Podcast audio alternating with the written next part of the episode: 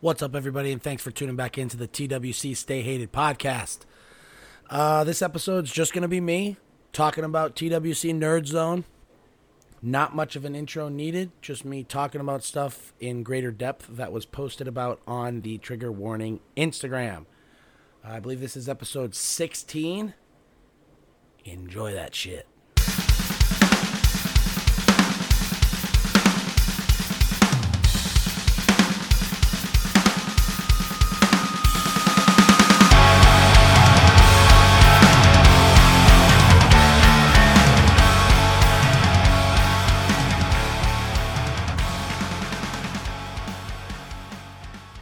What's up, everybody, and welcome back to the TWC Stay Hated podcast.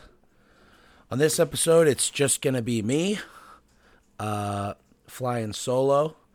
Um, I figured I would do an episode kind of going uh, a little deeper into some of the Nerd Zone posts that I've made on the trigger warning page. Um, this will obviously be a more powerlifting forward episode. Uh, so basically, in case anybody hasn't been following the trigger warning page or hasn't noticed, uh, I put a post up basically saying that, you know, with everything that's going on, there's lots of people putting out information on how to work out at home, how to be creative. There's tons of awesome information, and you should definitely be following that. Um, I don't. I'm not really inclined to show people how to work out at home. Obviously, I would help if somebody needed it, but it's not. That doesn't. Um, I guess it's just not something that I'm interested in doing. So uh, I thought that I could bring value in a different way. This time, when people aren't training as much, you have a little bit more time to really get into the nitty gritty of their training and understanding different methods and basically taking stuff that's taken me years to figure out and or was taught to me by people who have a ton of experience and have been doing this for years and years and years. Um, and so we started the TWC Nerd Zone. And basically it's just some of it's really straightforward and some of it people will already know. Um, and some of it will be new to people. A lot of it will be uh, people that follow the page have been training for a while might already have some of this stuff figured out but it's always good to go over things and you know you might learn a different perspective or something new. So basically what this podcast is going to be is me just uh, or this episode rather is just going to be me going through um, of course, as soon as I start the podcast, the gentleman outside starts cutting something down with a chainsaw. So I don't know if you guys can hear that. It's very annoying. Uh, basically, I'm going to go through the four, I believe I've done four Nerd Zone posts. Um, and I'm just going to talk about each one. Shouldn't be a super long episode. Just wanted to get through and kind of um, go through a little bit more what I can't necessarily type out in a post. So we'll just start the first one and we'll go from there. So uh, the first one that I did was just a conjugate split made simple. Now, most people are already have a pretty good grasp on this, but there might be uh, some of you that haven't been following conjugate for very long, might not know what it is, only know, you know, they see videos of people with bands and chains, and it's all very confusing because it's a lot of it is very fluid. Uh, so, uh, the split basically is it's four day split, and it's max effort lower, max effort upper, speed lower, and speed upper. Um, obviously, you know, basically an easy way to think of it is like two heavy days, two light or fast days. So for max effort lower, basically what you're looking at is it's going to be a variation of a squat deadlift or good morning. Uh, generally to a one rep max. Uh, I w- I wouldn't necessarily say two rep max for squats unless you are a raw lifter. Um, you might do like a free squat for a two rep max. But if you're in gear, not something that I would generally program. Not saying it's wrong, just something that I wouldn't really fuck with. Uh, the good mornings, good mornings are usually three reps or five reps. Uh, we've done good morning pyramids, um, but that's sort of a, a, weird situation that doesn't really fall into the general idea of max effort lower or a deadlift variation. Now, when I say variation, just in case people who are listening aren't aware of it, basically it's like you know, it's something other than your competition lift. So when I say deadlift variation, you know, deficit, bands, block pulls, rack pulls, reverse band, chains, um, opposite stance. So, you know, if you don't have much equipment, you can do a lot of stuff with deadlift variations. You can stand on a block, you put the weights on the block, and then you could do those two things with your opposite stance. You can do snatch grip pulls, you know, rack pulls. You have several heights. You can always add a band, add chains to that. Um, and then with with squat variations, you know, it's to a box, not to a box, specialty bar, chains, bands, narrow stance, wide stance. Um, the possibilities are are endless, basically. So, uh, and you perform a one to three rep max with those, depending on what you're doing. And then there's four to six accessories, um, targeting, you know, hamstrings, glutes, low back, and lats. Um, basically, the prime movers for the variation that you may have done. So, if you do a squat variation, you might hit more quads, glutes, hamstrings. If you do a conventional deadlift, you might hit more lats, low back, hamstrings.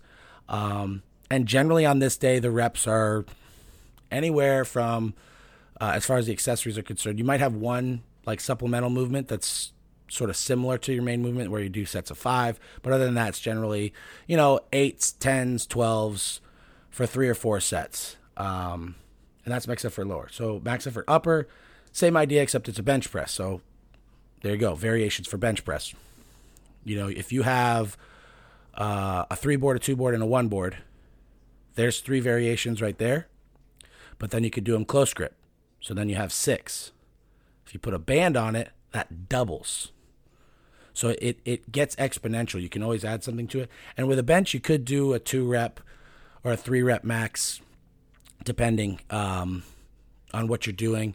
I generally wouldn't say like two rep max to your chest or three rep max to your chest is very smart, but occasionally I will throw that into programming depending on how far out people are from a meet. Uh, with that, you know, four to six accessories, uh, triceps, pecs, front delts. Um, generally, you're going to go like a little heavier with these. Uh, so, you know, your reps might be 6, 8, 10, 12 until you get towards the end of the session.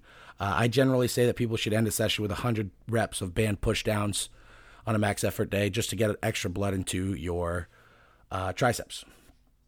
So now speed lower. Now the the speed waves get confusing to people. There's a lot of information out there about them. It's very confusing, but it can be broken down into a very simple thing.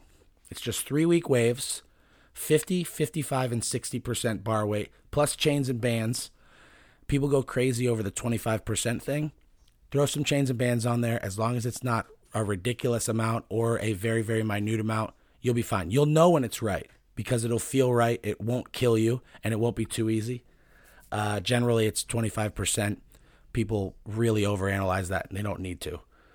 Um, the other thing people get confused over this is just sort of, you know, uh, they say, well, 50% of what? 50% of my competition squat or 50% of my squat to a box with this bar.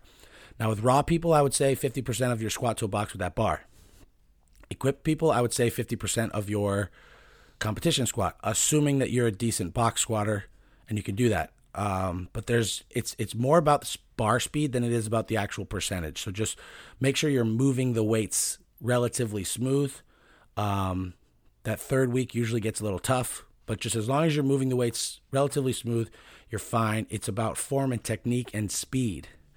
Um, so you get, you know, 24 total reps depending on how you set it up. Some some weeks you might only get 20 reps total depending on your rep schemes. You know, 8 by 3, 12 by 2, 10 by 2, just depending on what your 5 by 5, depending on what you, how far out you are from a meet. Um, and you change the bar every three weeks. It gives you lots of time to practice your uh, form. Uh, then generally after that, you go into speed pulls, 40 to 60% plus bands uh, for 7 to 14 total reps with various uh, from various heights. So you might pull off blocks, you might stand on blocks, you might do rack pull. Um, generally, speed pulls against bands, not chains, is the way that I generally lean. Um, and you might do seven singles, you might do seven doubles, you might do 10 singles, depending on how you feel after the squats. Um, and then three to five accessories.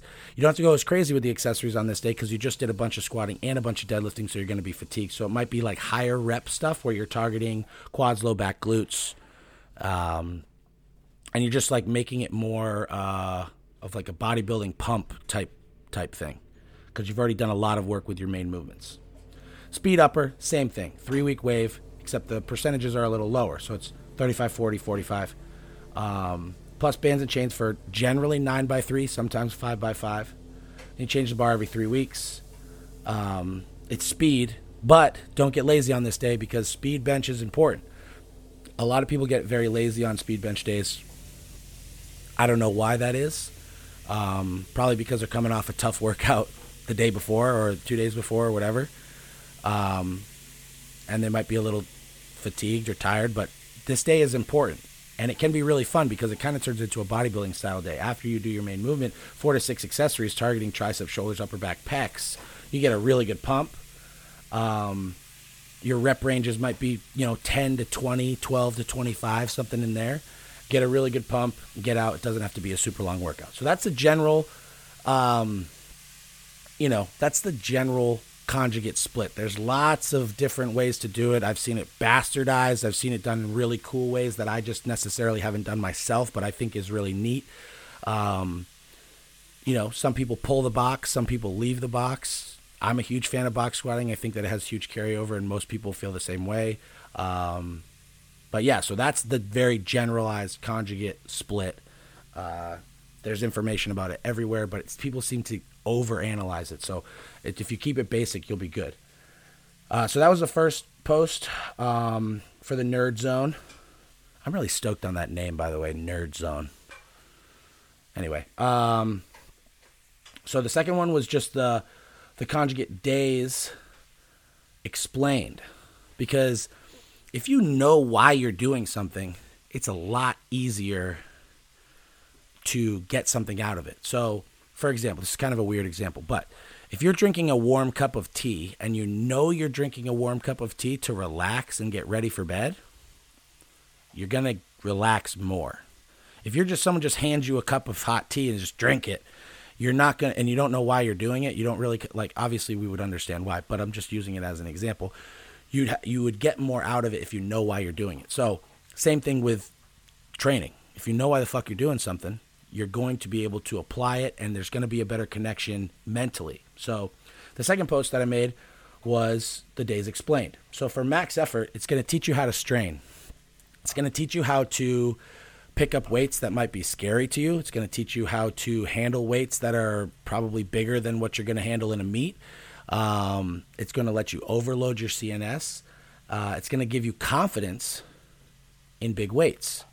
Because if you squat you know, 600 to a low box with a safety squat bar, squatting 700 in full gear at a meet to parallel doesn't seem as fucked up. And it seems like it's not going to be as big of a big deal because that low box with a safety squat bar is fucking hard, scary, dangerous. Like, you know, there's just lots of different things that can happen. You can get rounded over, it's hard on your neck, blah, blah, blah. So, it gives you more confidence with those big weights. Um, and it'll teach you how to stay in position with fucked up angles and and different pressures. Whereas as you know when you go to because basically your your competition lifts are the easiest lifts. Like squat to depth like a straight bar squat to depth a straight bar bench full range and a deadlift off the floor are basically the three easiest most simple lifts if you're looking at all the variations. So if you do all these fucked up variations and make you strain in all these different angles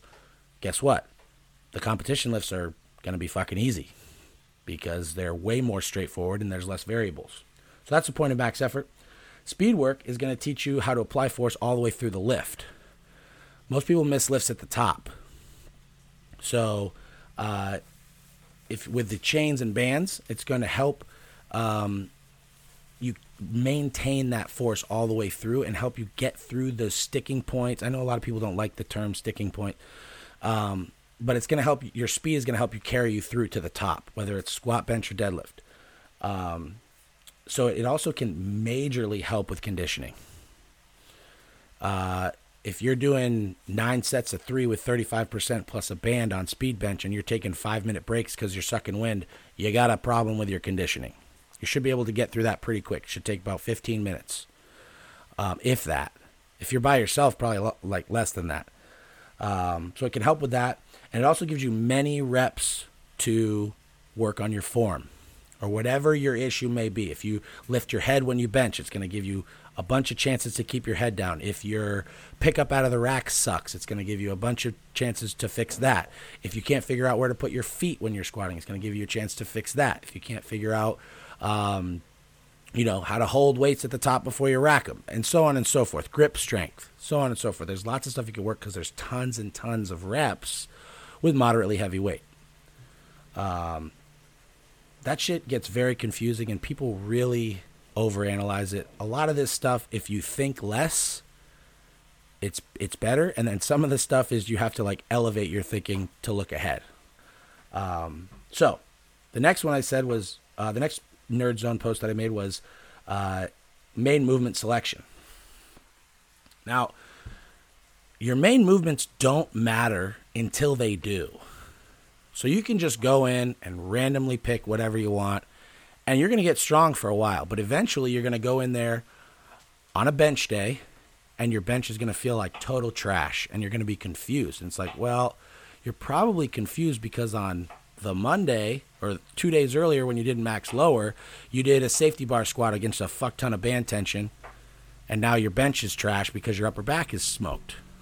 So there's there's ways around this. So if you were to do something like a rack pull plus a band or a deficit, your bench that week would be smart to ease off of your back, right? Because your back's going to be smoked. So maybe a floor press, maybe a high board. Um, you know, if you did a box squat to parallel or a free squat with chains, maybe, or even a regular free squat, you might do, you know, you're going to be smoked from that. You're going to be handling big weights. You're going to be smoked from that. You might do a two board variation or a dumbbell workout. You have to look at where you would be fatigued. So if you do a narrow low box squat to a max, the weight is not going to be super heavy, but it's going to be hard. So you get a stimulus from it, but uh, it's not going to kill you. So when you come back to your max bench, you're going to be able to handle something to a low board. Um, or maybe something full range or an overload because you're going to feel fresh because you didn't handle a huge weight and your CNS isn't super fucked up from earlier in the week. Um, a lot of this stuff, it's chess, it's not checkers. You have to look at stuff from a 10,000 foot view. You can't just look at just today. So um, I know a lot of people will just say it doesn't fucking matter. You can pick whatever you want, um, and your main movements don't matter um, because accessories matter more than main movements and blah blah blah. And to an to an extent, I do agree with that. However, if the main movement didn't matter, then you could just go in there and you could just do, uh, you know, Jefferson deadlifts, suitcase deadlifts. You could do always do, you know, five boards. You could do, uh, you know, max out against band tension with no weight in the bottom. Like you could pick a bunch of silly shit to do over and over and over again, and you might get stronger. You probably would get stronger, but there wouldn't be very much carryover to your sport, which is lifting fucking weights at a meet.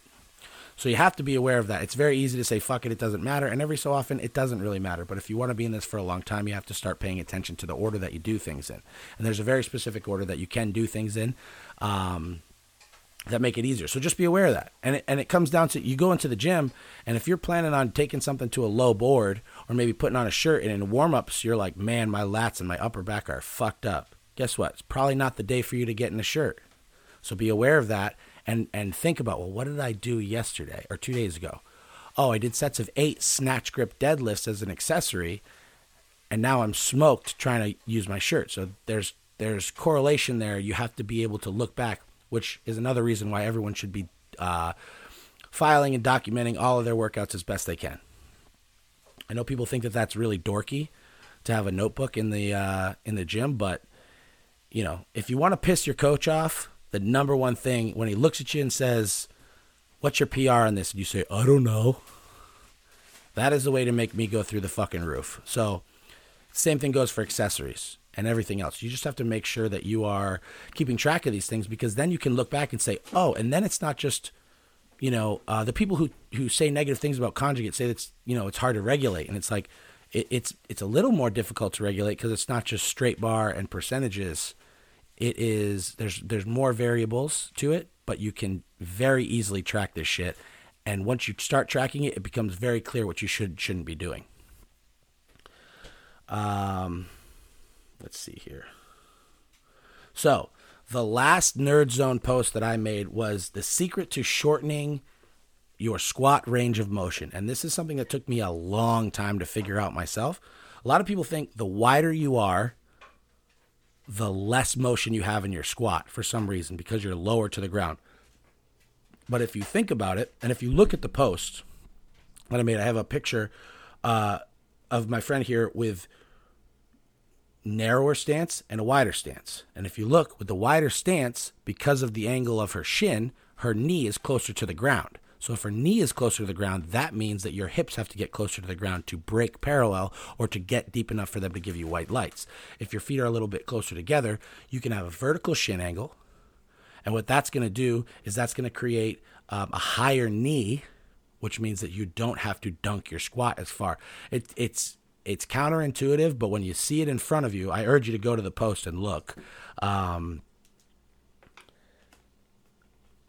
uh, and you'll be able to see it. Sorry, I lost my train of thought there for a second. Um, so if you see it in front of you, it makes sense. But when you hear it, it doesn't quite make as, as, much sense. So a good way to do this, if you have a training partner that won't listen to you, that you keep, just keep saying like, you know, you keep telling them to bring their fucking feet in, bring their fucking feet in, and they won't, move their monolift up a, hole or a half a hole. If their feet are too wide, they won't be able to get the bar out of the hooks they'll have to bring their feet in or they won't be able to squat the weights. So that's a good way to bring your feet in a little bit. And it doesn't have to be anything major. A lot of times it's half of the width of your foot will make a huge fucking difference. And it doesn't put as much shearing force on your knees. So that's a big one too. This is more for um, equipped people or wide stance squatters. But if you look, if you look at a lot of the raw squats, people with elevated heels generally, um, if they're using Oly shoes, if you look from the front, it's like, whoa, that squat was fucking buried. And then if you look at it from the side, it's really not, it's like at parallel, maybe a little bit below, because their knees track so far forward. If your knees track far forward, that means you have forward shin angle, which means your knee is closer to the ground, which means your hips have to get lower as well. It's very deceiving until you see it in front of you and you go, oh, okay. So that squat is actually just to depth basically, even though it looks like it's dunked. If you really look at it, it's not. So the more vertical shin you can have, the better off. Obviously, there's going to be some forward movement with your shins uh, if you squat raw. Um, I don't think there's anything necessarily wrong with that. And if you're successful, keep doing it. But it's definitely something to look at if you have issues with depth or if you have knee pain. Um, or even in training, if you're just trying to build up your posterior chain a little bit more, if you sit back harder, obviously you're going to get less quad, you're going to get more hamstring.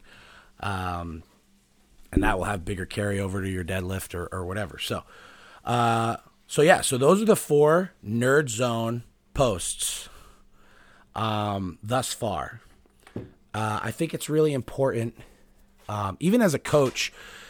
You know, you, you know, let's just let's just get fucking real here. You want to retain clients. This is how I pay my bills. I want to retain clients. I want my clients to stick around. I want people to utilize my services. I want people to need my services because obviously that's why I put food on the table, and I enjoy it, obviously. But let's let's fucking be real here.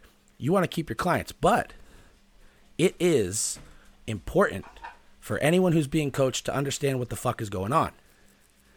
So most you know, occasionally I'll give someone the because I fucking said so, but generally if your coach says that, they're kind of a dick because they're not telling you why you're doing something.